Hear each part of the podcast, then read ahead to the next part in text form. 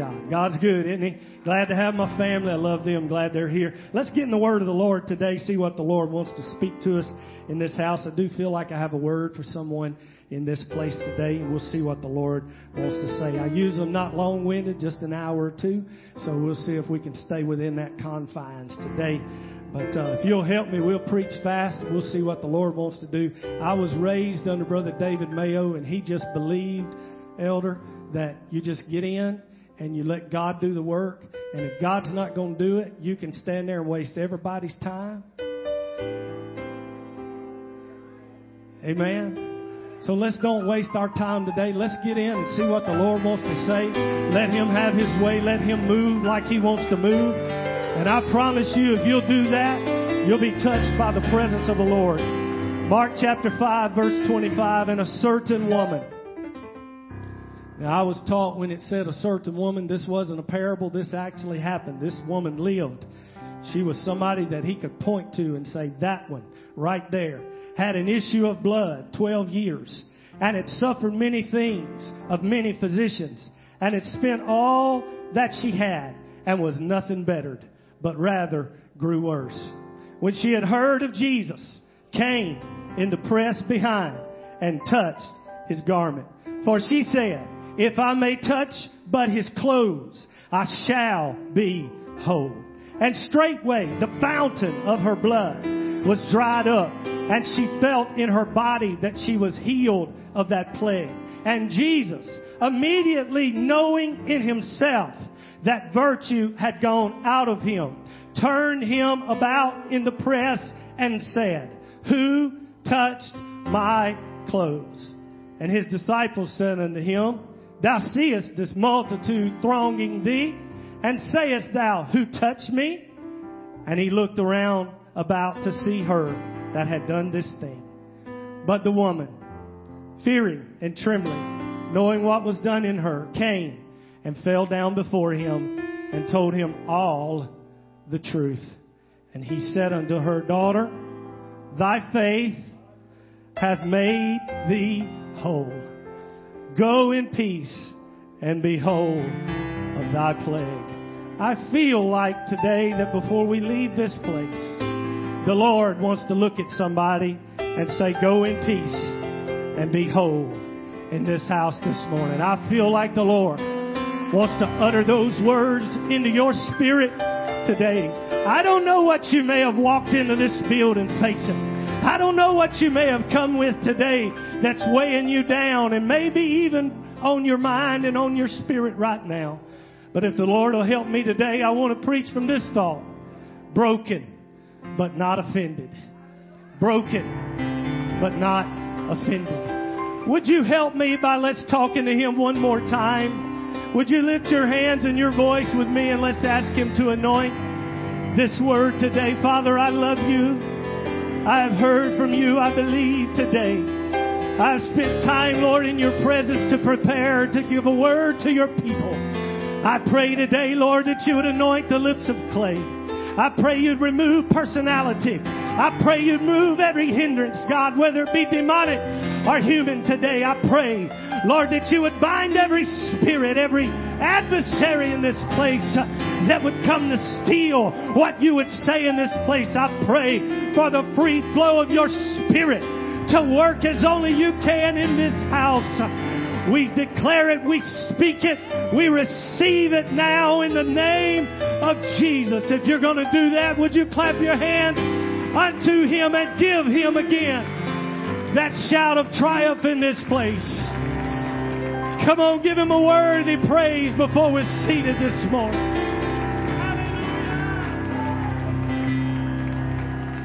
Hallelujah. We bless Your name. We bless Your name. You may be seated this morning. Life has a way of turning very quickly.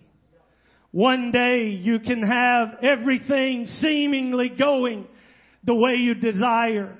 And the next, it seems, with one quick tug, life can yank the rug from beneath your feet, and all of the security and all of the resources and all of the efforts that you have made up to that point simply vanish or fall short, and you find yourself in the position of where you once stood feeling uh, in command or feeling confident and in control over it all. You find yourself maybe laying on the reality of a bruised backside, that life can turn on a dime.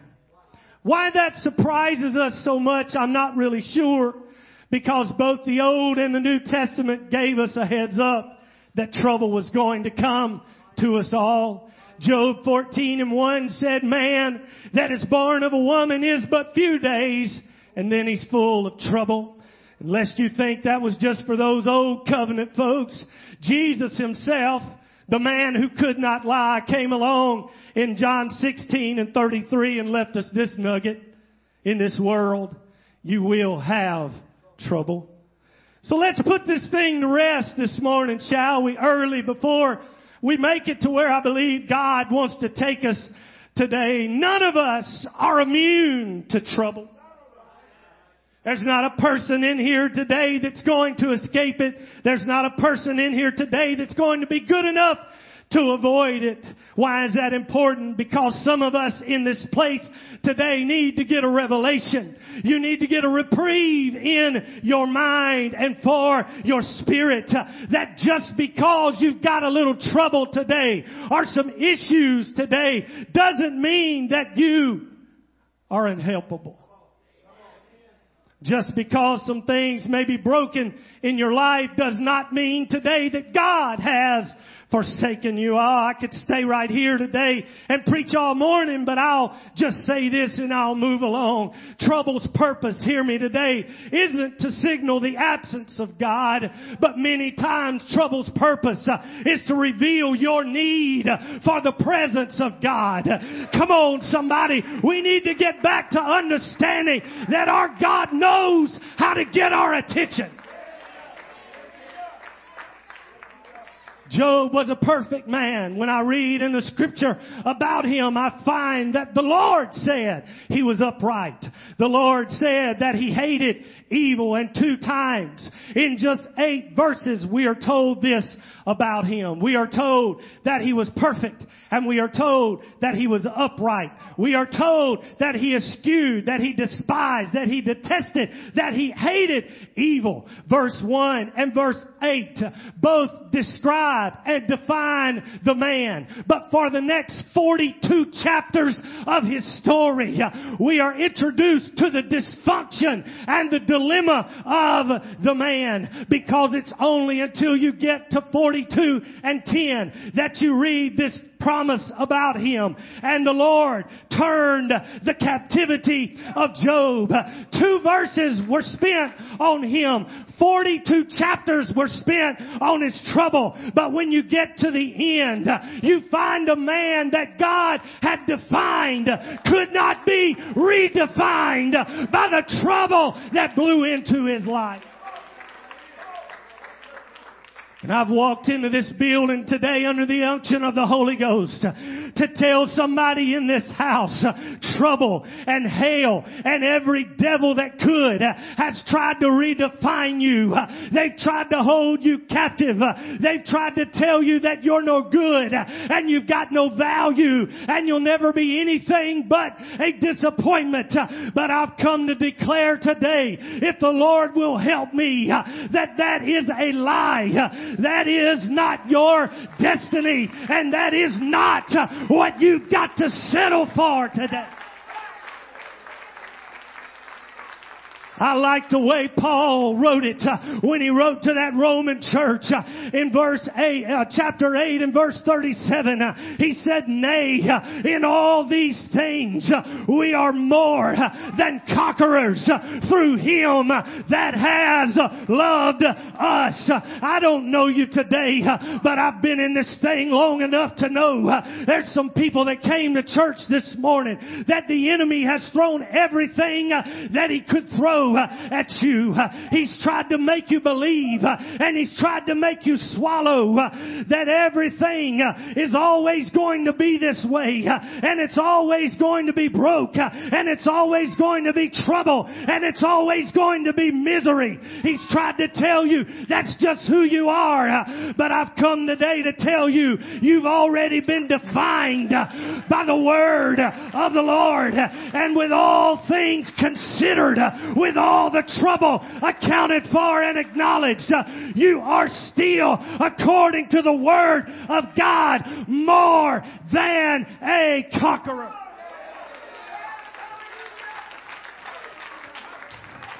Come on, somebody. You ought to start declaring that for yourself. You ought to start speaking that for yourself. You ought to let that run the doubt, the fear, the confusion right out of your spirit. I am more than a conqueror today. Come on, trouble may say I'm weak, but I'm more than a conqueror. They say I'm too far gone. There's no hope, but there is some good in me because I am more than a conqueror. Now, I'm not giving you a license to sin today. Don't mistake what I'm saying. I'm not giving you a license to sin today. You need to strive for better. We need to find what they were teaching us on Wednesday night, uh, how to be different from this world, uh, in this book right here. Uh, and if you'll follow it, it'll give you some good instruction on how to do that. We all need to strive for better. But Romans was clear when it said in three twenty-three, we all have sinned and come short of the glory of God. There are no perfect people in this place today. Uh, Nobody has walked into this thing today and has it all together. There's no sinless people in this house. Nobody. But if you'll look around, I think you'll find a house full of people that we have made up our mind that we don't want to sit in our mess ups, and we don't want to stay in our mistakes and our trouble and allow them to hold us hostage. But we know when we got buried, Bishop, in that name, in that precious name, when we went down in the name of Jesus, we gained an advocate, and we gained a resource capable of paying the debt that we could not pay. Come on, when you went down in that name, demons began to tremble. Chains began to fall off. Prison doors began to fling open. I said, when we call on his name, come on, somebody, sickness has to vacate. Devils have to vacate. Debt has to run away when we call on that name.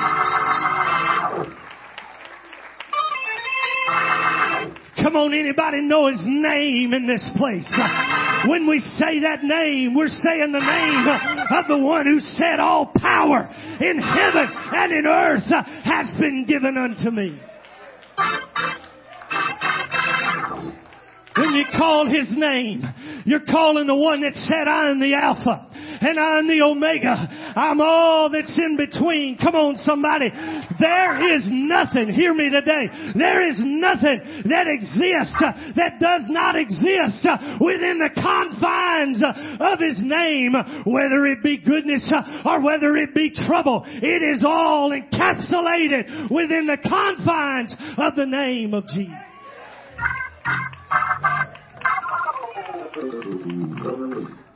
Why does that matter?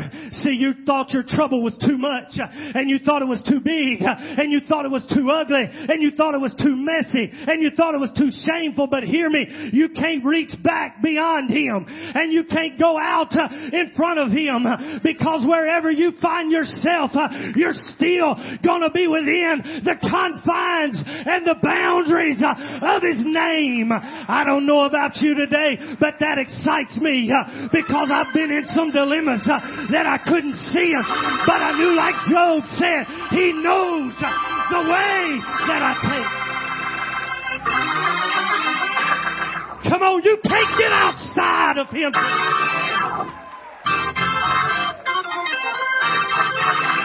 Woo! He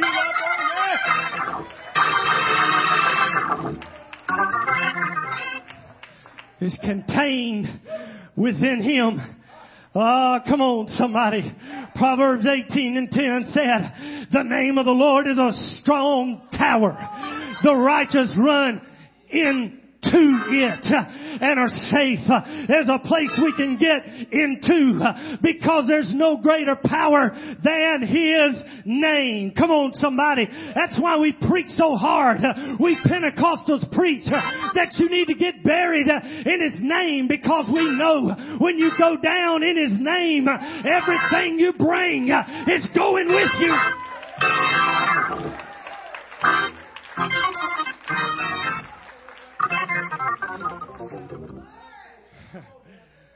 When they take you to that water and that name Jesus is called over you, you set yourself under His government. And you set yourself under His authority. Come on, and that name begins to become the governing principle of your life. So when trouble comes, or sin comes, or principality, or foe, or whatever that's trying to rule over you, they now not only, Bishop, have to overthrow me, but they've got to overthrow the name that I am now been baptized or born into. Come on, somebody. I know today, if you measure yourself, and when I measure myself, I oftentimes come up short. But in that name, come on, He never comes up short.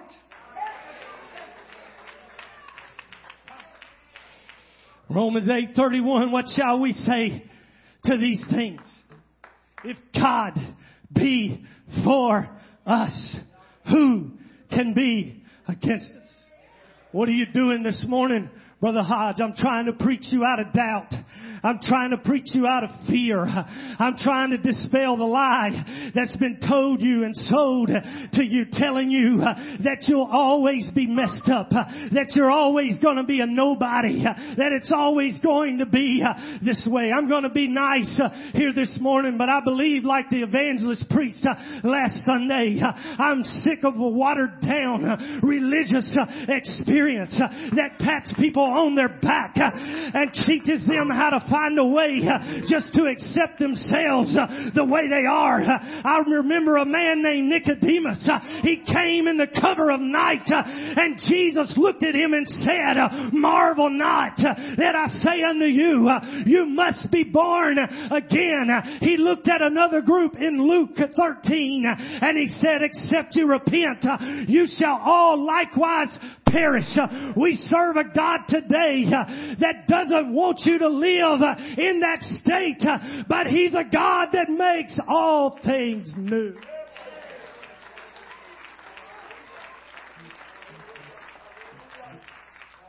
And if I can somehow today get you to buy into what I've felt in the Holy Ghost, and we can get your faith to arise beyond the circumstance and beyond the situation and beyond the issue, I believe today there's an encounter in this place that can redirect the rest of your life.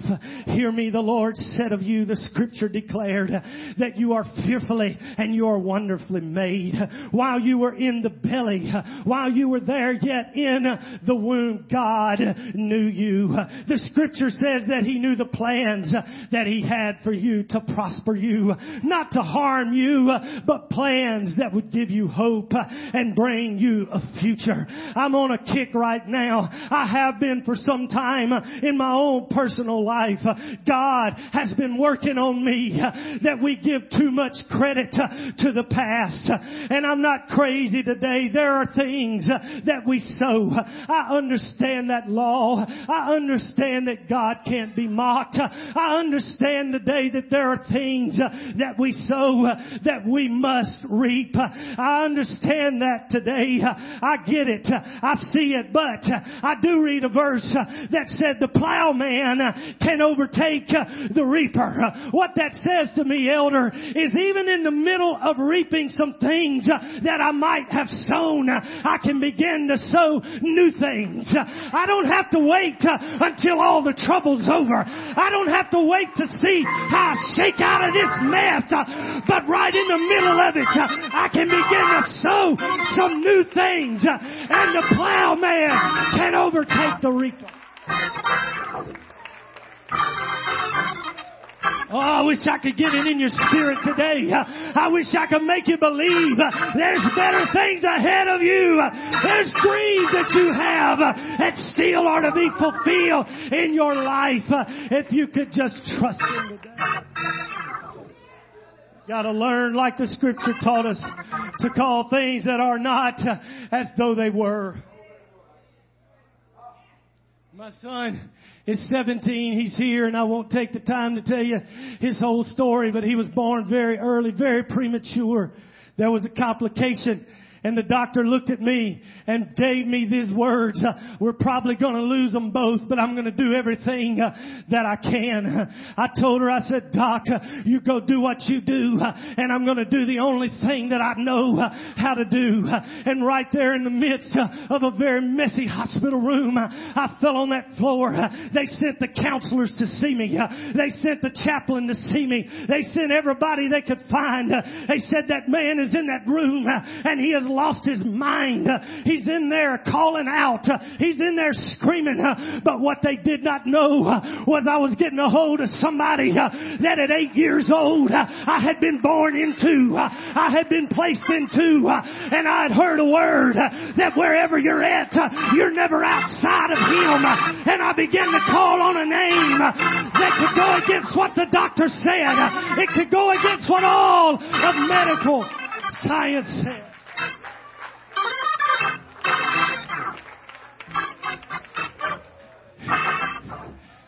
And you see them, so you know how that turned out.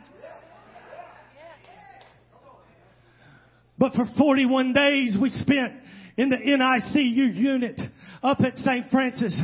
And every day we had to go about four times a day to feed him and to see him. And every day we walked into that uh, hospital, into that N I C U unit. And while we were washing and while we were scrubbing and putting on uh, all of the garments and the gear uh, that they told us we needed to keep from infecting him, uh, a new doctor would meet me. Uh, and this is what he would say. Uh, he would say, Mister Hodge, I need to tell you that this is... Uh, Uh, something that is a very real possibility. Your boy is going to have trouble with X, Y, or Z, whatever it was, because it was something new uh, every day. Uh, but I had adopted a response. Uh, I looked at that doctor and I said, thank you for telling me that.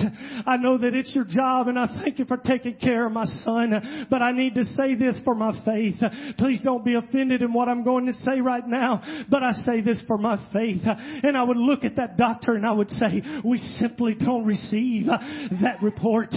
Thank you for all that you're doing. Go run your test. Go, go, go try to find out everything you can find out.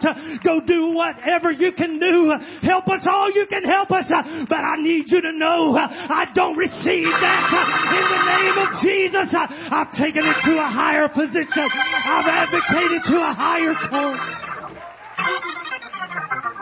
cause. We're supposed to be in the doctors every week. He's supposed to have been in the hospital in and out his whole life. He's seventeen. He's been one time to have his tonsils taken out. Goes to the doctor a couple of times a year for sinus infections and things like that. What am I saying that for? I'm here to tell you, I know what I'm talking about today. If you can trust Him, if you can hold on to Him, if you can believe His Word, He can touch your situation.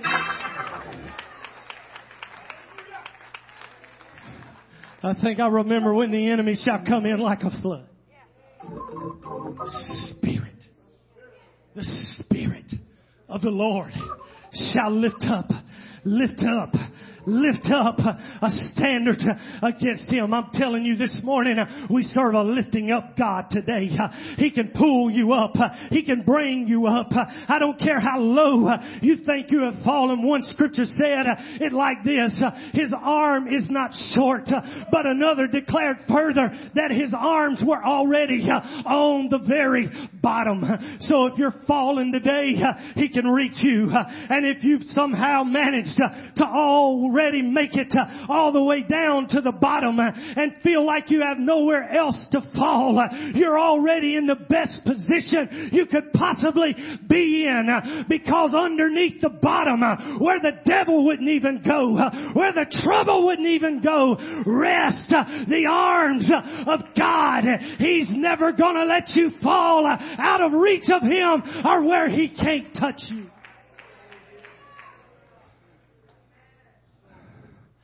Come on, you've got to believe it today. In God's economy, seeing isn't believing, but believing is seeing. And I declare to you today, if you can believe, all things are possible. So I took us to a text this morning, and I read to you about this woman. She had suffered from an infirmity, the scripture tells us, for twelve years. This wasn't just an ordinary infirmity. It wasn't just a bad enough kind of thing that had come into her life. But this was a blood issue. It was a big deal. It was major. It took a woman that we could make uh, assumptions about, or we could surmise some things from what it tells us. It took a woman who once had status. It took a woman who once was apart. It took a woman who once was where she wanted to be, and it made her an outcast. She wasn't allowed to touch anyone now. She wasn't allowed to be in the common or the public areas now. And sadly, she wasn't even allowed to even come to the house of the Lord. By all measurements, she's pretty messed up. The law said of her that she was unclean. If she lay down on a bed, that bed became unclean. If she sat down in a chair, that chair then became unclean. If someone were to happen to touch her, or if she touched another person, they became unclean. She affected everything that she came in contact with, with what was affecting her. Weak religion knew we can't help her, so let's make sure she doesn't mess up everything. We don't want her coming around messing up our pretty songs. We don't want her coming around messing up our pretty pews and our pretty sermons. Just keep her away from us. Come on, somebody. Some of you have gone through some of that. Some of you have experienced some of that. Thank God you're in a house of refuge today.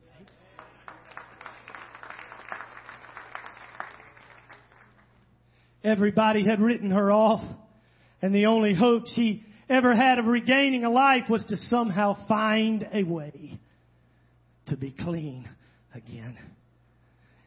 And worse than that, once she finally found a way to be clean, she had to go prove it to the preacher. She had to go find the man, and she had to prove to him, yes, I am, in fact, clean. See, we didn't make up the concept. We didn't come up with it. Of getting good to get God. Anybody ever heard that? Getting good to get God. That's been here since since this, at least. All the way back. She was trying to measure up. She was trying to earn her way back. She was trying to do what religion would not and could not do for her. Why I brought her to us this morning is because I've heard this lady bashed a whole lot in my time in the church. I'm so blessed. My mother and father helped build Bethel with Brother Mayo. I've been raised in this thing. She might have left church to go to the hospital to have me. I'm not sure. Been in this all my life. This is all I know. And I've heard her bashed a lot. And many preachers have given this lady kind of a hard time. And if pastor has a different take, you, you go with him. Just let me just let me just drift through this morning and drift right out, and you stay with what the set man of the house has for you. But I've heard a lot of preachers give her a rough time. But if we take a closer look at her, I think we might find out some truth about her today. Many have said of her that she didn't really have faith, although Jesus said she had great faith. With Jesus declaring she had great faith, I've heard preachers preach that she really didn't have faith. She had spent all she had. She had gone to every doctor she could find. She had tried everything else first. And they conclude that because of the timeline, she came to Jesus as a last resort. And they doubt, and they discredit, and they deny her faith because they have determined from shallow reading that he was her last option. But think about it with me this morning. She had an issue of twelve years. twelve years she had been battling with this same issue. Not even strong. It doesn't even take a strong biblical knowledge to know that by all historical and scriptural accounts, you will find that Jesus only had a public ministry of somewhere in the neighborhood of three and a half years. When he began to do miracles at the wedding of Cana, until he hung on that cross and uttered those final words, "It is finished," was all done within about a three and one half year time frame. May I say this nicely today to all of my preaching friends? Her issue predated Jesus' public ministry. The trouble that she had and was facing that had made her an outcast, that had pushed her aside and deemed her unclean and untouchable, was with her long before Jesus ever walked onto the scene of public ministry. She could not have come to him first. So I say, please, let's stop measuring her by her past and let's just help her get to Jesus. Oh, Lord, help us today that we don't come in here with a measuring stick, measuring your past and measuring where you've been and measuring what you've walked through, but that we would come in and sing like they've done this morning and preach like we're trying to do today, that if you can just get to Jesus, all of that will take care of itself.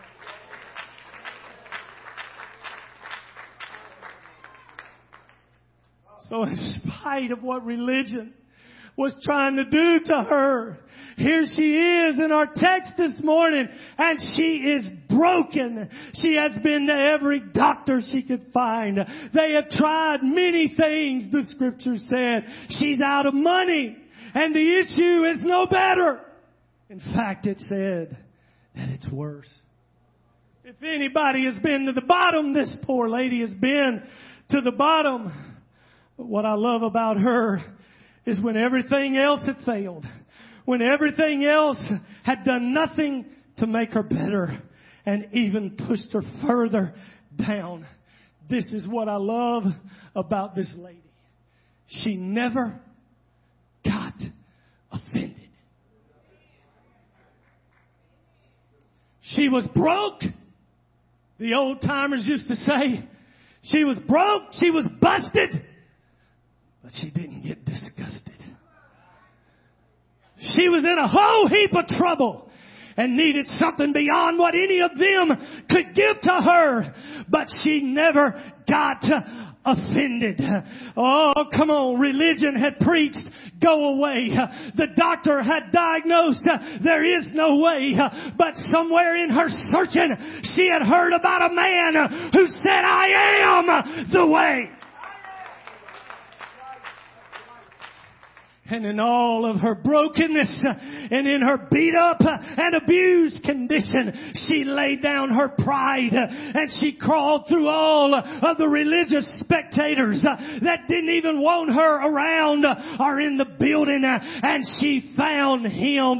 She found the one when most would have given up, when most would have thrown in the towel, when most would have become offended that everything I've done hasn't worked up to this point, she kept a hold of a faith that said, I'm going to find an answer. I'm going to find a way out. I'm going to find a cure for this that is killing me. And I've come to tell somebody in this place today, I don't know what you've been through, and I don't know what you've lost along the way, but if you can lay it down and hold on to some faith today, there is a spirit that's in this church right now. It is here right now. It says, don't be offended.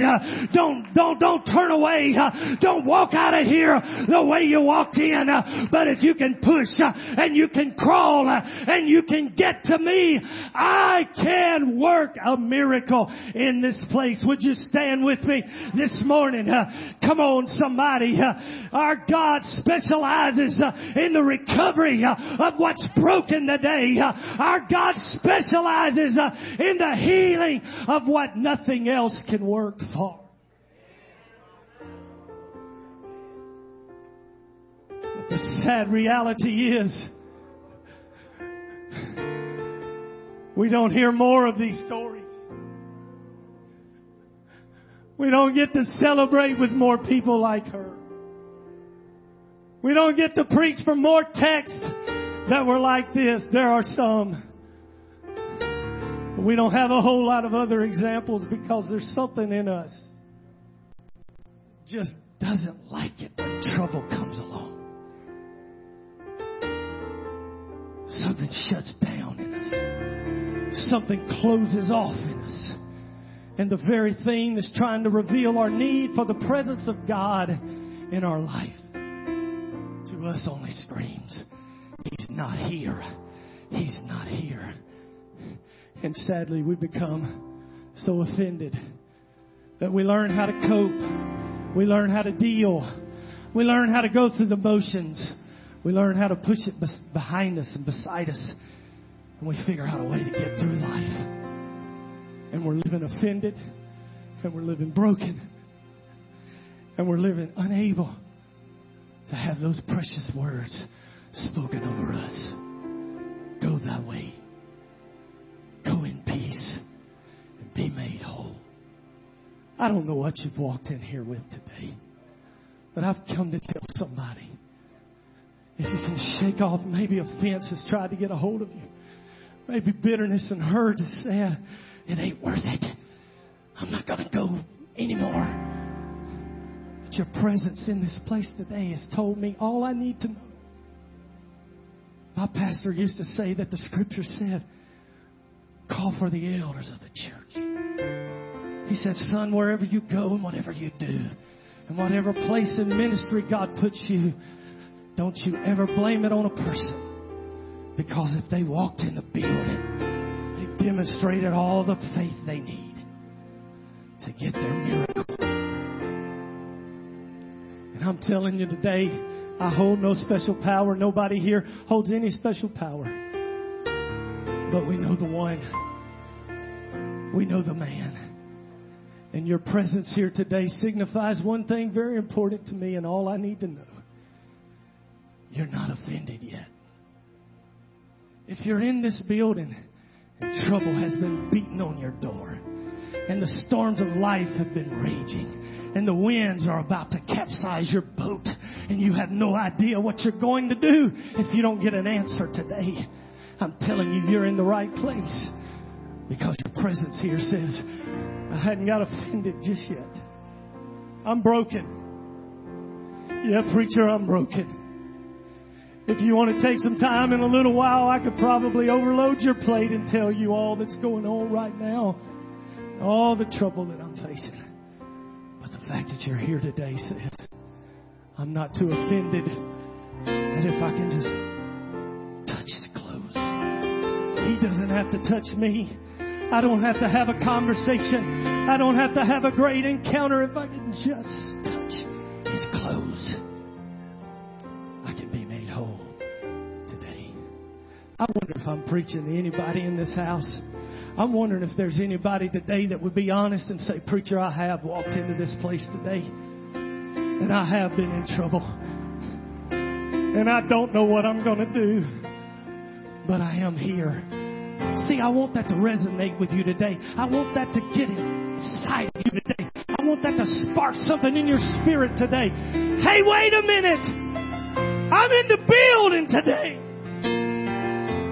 I'm in the vicinity of the one that they're worshiping about, that they're shouting about, that they're declaring, that they're telling me can make a difference. I'm in His presence today. Come on, can you lay that down today and just move toward this front?